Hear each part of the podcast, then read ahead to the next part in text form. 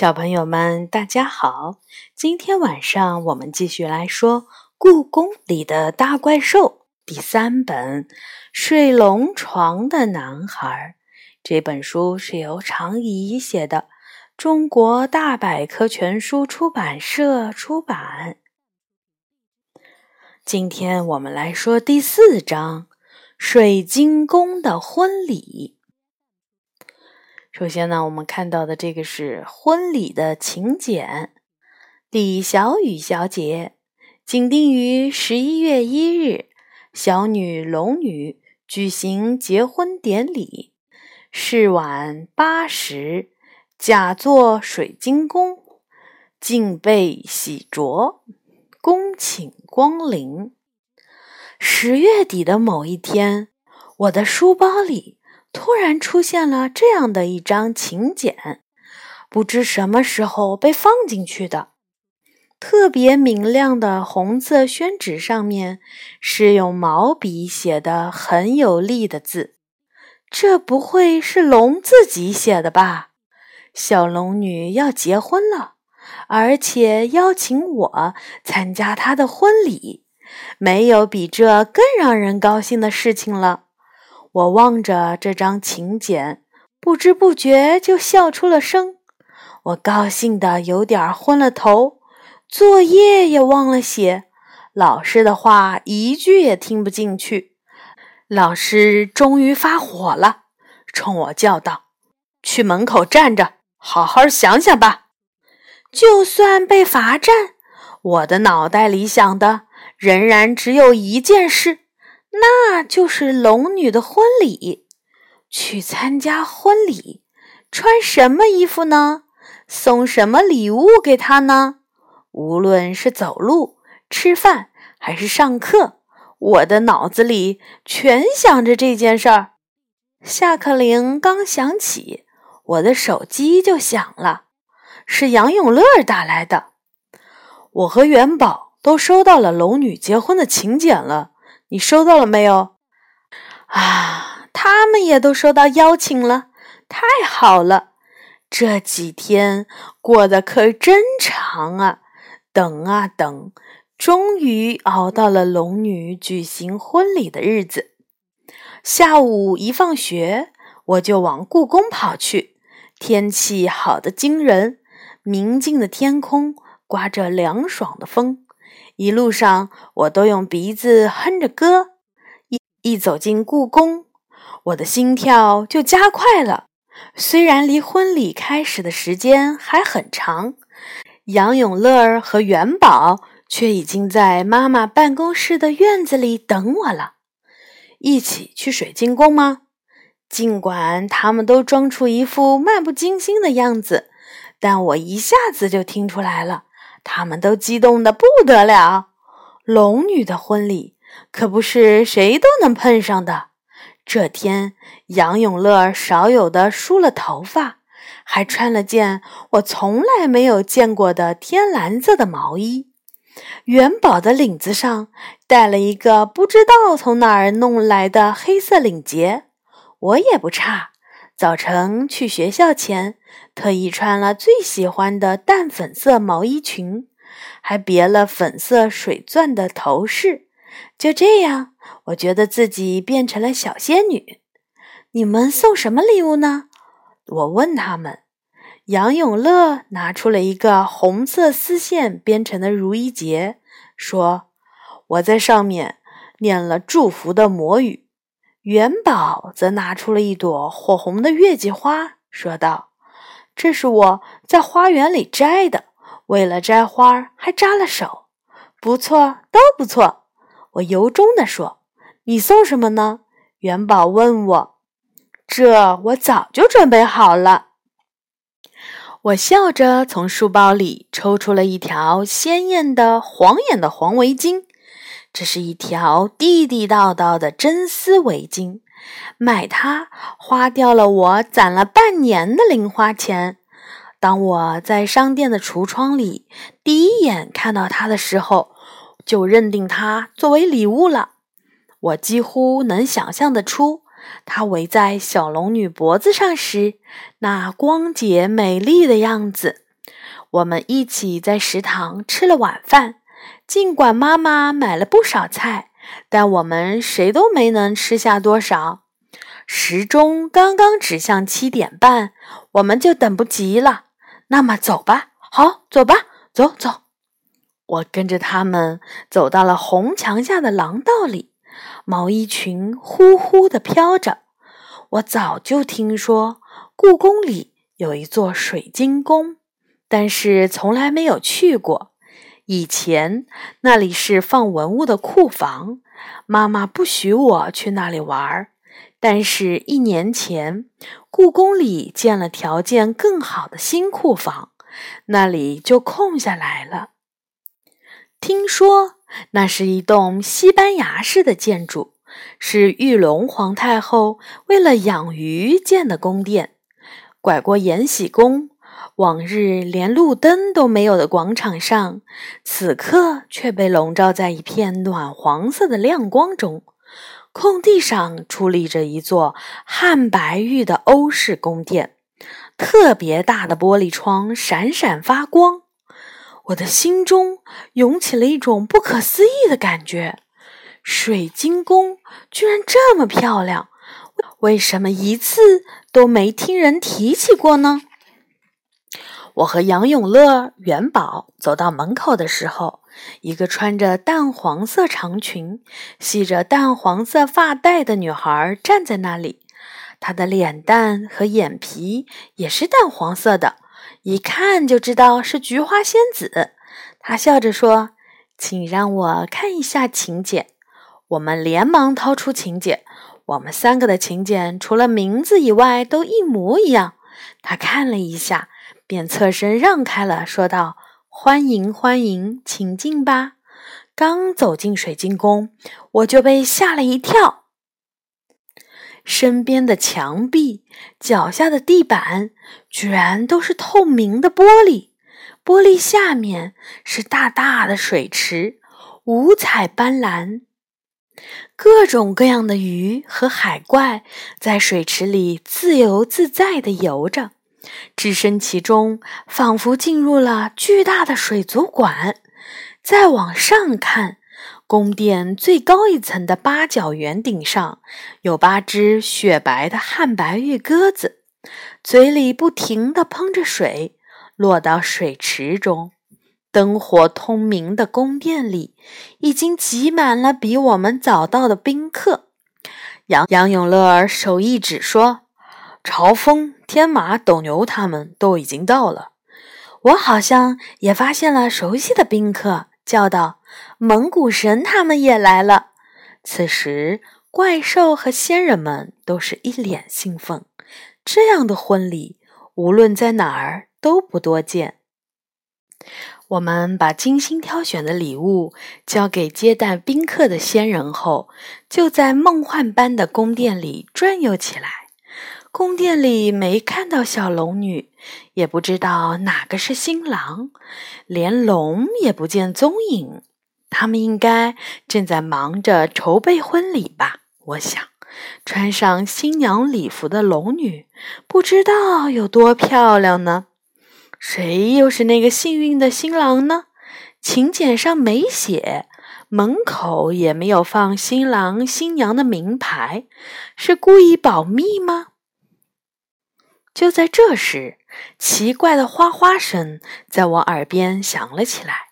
一开始，声音又低又小，然后“呼”的一声响了起来，不知不觉又变成了波涛汹涌的大海的声音。身边水池里的水都跟着晃动了起来。当我醒过神来的时候，所有的宾客都已经端坐在椅子上了。喂，小雨，这边！元宝正坐在座位上招呼我，他他的身边留了一个空位，我赶紧走过去坐下。刚一坐下，所有的灯光就都暗了下来，只剩下一束灯光照在一扇玻璃门上，请新郎新娘入场。玻璃门唰的一下向两边打开了。小龙女究竟嫁给了什么样的怪兽呢？我定睛看去，只看了一眼，我就愣住了。穿着状元服、戴着大红花走进来的，居然是一个英俊的男人。他手里牵着红丝绸，丝绸的那端是低着头、盖着红盖头的小龙女。新郎居然是人类，龙怎么能同意呢？他不是说无论如何也不会把女儿嫁给人类，连仙人也不行吗？一拜天地，新郎和新娘冲着天地拜了一下。二拜高堂，我一下子伸长了脖子。只见新郎新娘朝着坐在第一排的龙拜了下去。咦，龙什么时候进来的？我怎么没看见？只见龙满脸笑容，一副很满意的样子。我更纳闷了，这到底是怎么回事？难道新郎是怪兽故意变成人的样子的？夫妻对拜，新郎掀起了新娘的红盖头。我从来没有见过这么漂亮的新娘子。小龙女穿着红色的嫁袍，上面用金色的丝线绣满了耀眼的花。她的脸像朝霞一样红润，眼睛像星星一样美丽，一看就是个幸福的新娘子。这新郎到底是谁呀？我不知不觉地问出了声：“是韩湘子。”喵！不知什么时候，野猫梨花已经蹲在我的脚边了。你什么时候来的？我吃惊地问。很早就来了，不过一直蹲在水池边。那些鱼也太馋人了。等到回过神来，这里的座位都坐满了。喵！梨花腾的一下子跳到了我的膝盖上。你说新郎是韩湘子，是瞎说的吧？我问。龙女和八仙之一的韩湘子的爱情故事，我早就听说了。他们在月光下的沙滩上，一个吹箫，一个跳舞，想想就觉得浪漫。不过那个时候龙就不同意的婚事，现在怎么又同意了呢？我什么时候瞎说过？喵！梨花不高兴地撅起了嘴。可是龙不是说过不让小龙女嫁给人类，连仙人也不成吗？是这样说过，所以小龙女第一次带着韩湘子见龙的时候，龙就把她轰出去了。喵！那龙怎么改变主意了呢？我轻声问。舞台上，龙已经开始念祝词了，是因为这次韩湘子带来自己不是人类的证据。喵！梨花一绿一黄的眼睛咕噜噜地转着。韩湘子不是人类，我大吃一惊。可不是，开始我还真不信呢。梨花说：“不过最近查到了元朝的古书《韩湘子引渡升仙会》，发现他真是仙鹤变的。”据韩湘子引渡升仙会的记载，韩湘子原本是神仙东华宫和西城宫养的仙鹤，他常听仙人们讲道而深有感悟，但他只是鸟类，不能成仙。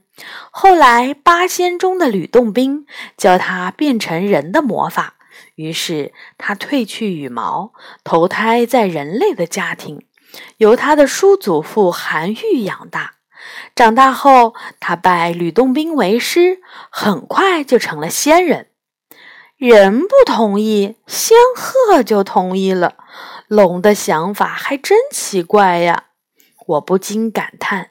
梨花点点头说：“龙觉得仙人座下的仙鹤娶小龙女，这门婚事还算般配。”仪式结束，菜一大盘接一大盘的端了上来，摆到桌子上，都是我没见过的菜肴，看上去很精致，味道也好，比我以前参加妈妈朋友的婚礼时吃的菜要好吃很多。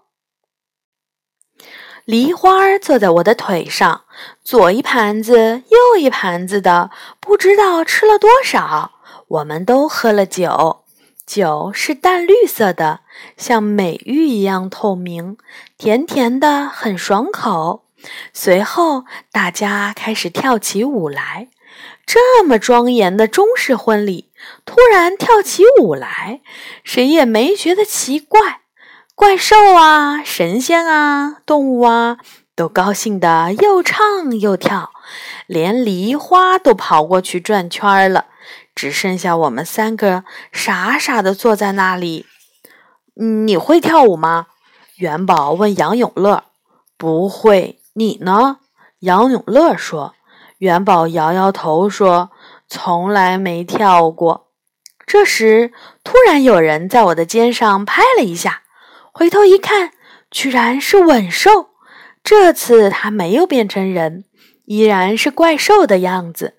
一双绿宝石一样的眼睛闪闪发光，愿意和我跳支舞吗？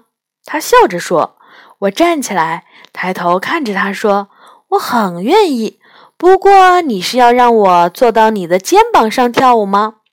吻兽足足有七八个我那么高，我连他的膝盖都够不到。那这个样子呢？转眼出现了一阵白色烟雾。吻兽又变成了那个脸庞白皙的英俊少年，这样行啦！我拉住吻兽的手，在水晶宫的玻璃苍穹下转着圈儿。吻兽跳得可真好，轻盈的像在飞舞。我的脸通红，幸福的像做梦一样。如果这是梦，真希望它永远不要醒。我突然开始羡慕起小龙女来。她多幸运啊，嫁给了自己喜欢的男人。我长大后又会嫁给什么样的人呢？他会不会像吻兽这样英俊和体贴？想着这些，我的心便扑通扑通地跳了起来，眼睛再也不敢直视吻兽了。喂，我带你去一个地方。吻兽轻轻地在我耳边说。我点点头。他拉着我挤出跳舞的人群，顺着玻璃楼梯向下跑去。我的鞋子在玻璃楼梯上发出啪啪的声响。再往上看，刚才的玻璃地板已变成了一扇巨大的天窗，上面晃动着无数只脚。我的耳边响起了哗哗的水声，是从玻璃地板下的水池中传来的。蓝色的水池在明亮的灯光下清澈见底，鱼啊、虾啊、海龟啊，还有奇怪的海怪，就在带着光影的水池里欢畅地游着。吻兽贴着我的耳朵轻声说：“我们划船吧。”我这才注意到，玻璃楼梯的终点处停泊着一艘深蓝色的小船。吻兽把船从桩子上解下来。跳上船，上来啊！我想都没想就上了船，如柳叶一样的小船摇晃起来，要走喽。吻兽看着我，我点点头，连要去哪儿都没有问。他深情地望着我笑了。很快，小船便在蓝宝石一样的水里滑动了起来。我们身边不时有彩色的鱼儿穿过荷叶和浮萍，近的伸手就能碰到它们的脊背。小船离开了水池，进入了一条只有一船宽的水道。沿着水道，我们居然划出了水晶宫。看，我们就这样悄悄地逃走了。稳兽孩子气地笑了。外面已经一片漆黑了。唯有水晶宫的灯光把四周照得通明。我望着越来越远的玻璃宫殿，心想：这真不是做梦吗？水道突然开阔起来，小船划入了一个水塘。我朝四周张望，咦，这不是御花园的水池吗？没想到水晶宫的水池居然能通到这里。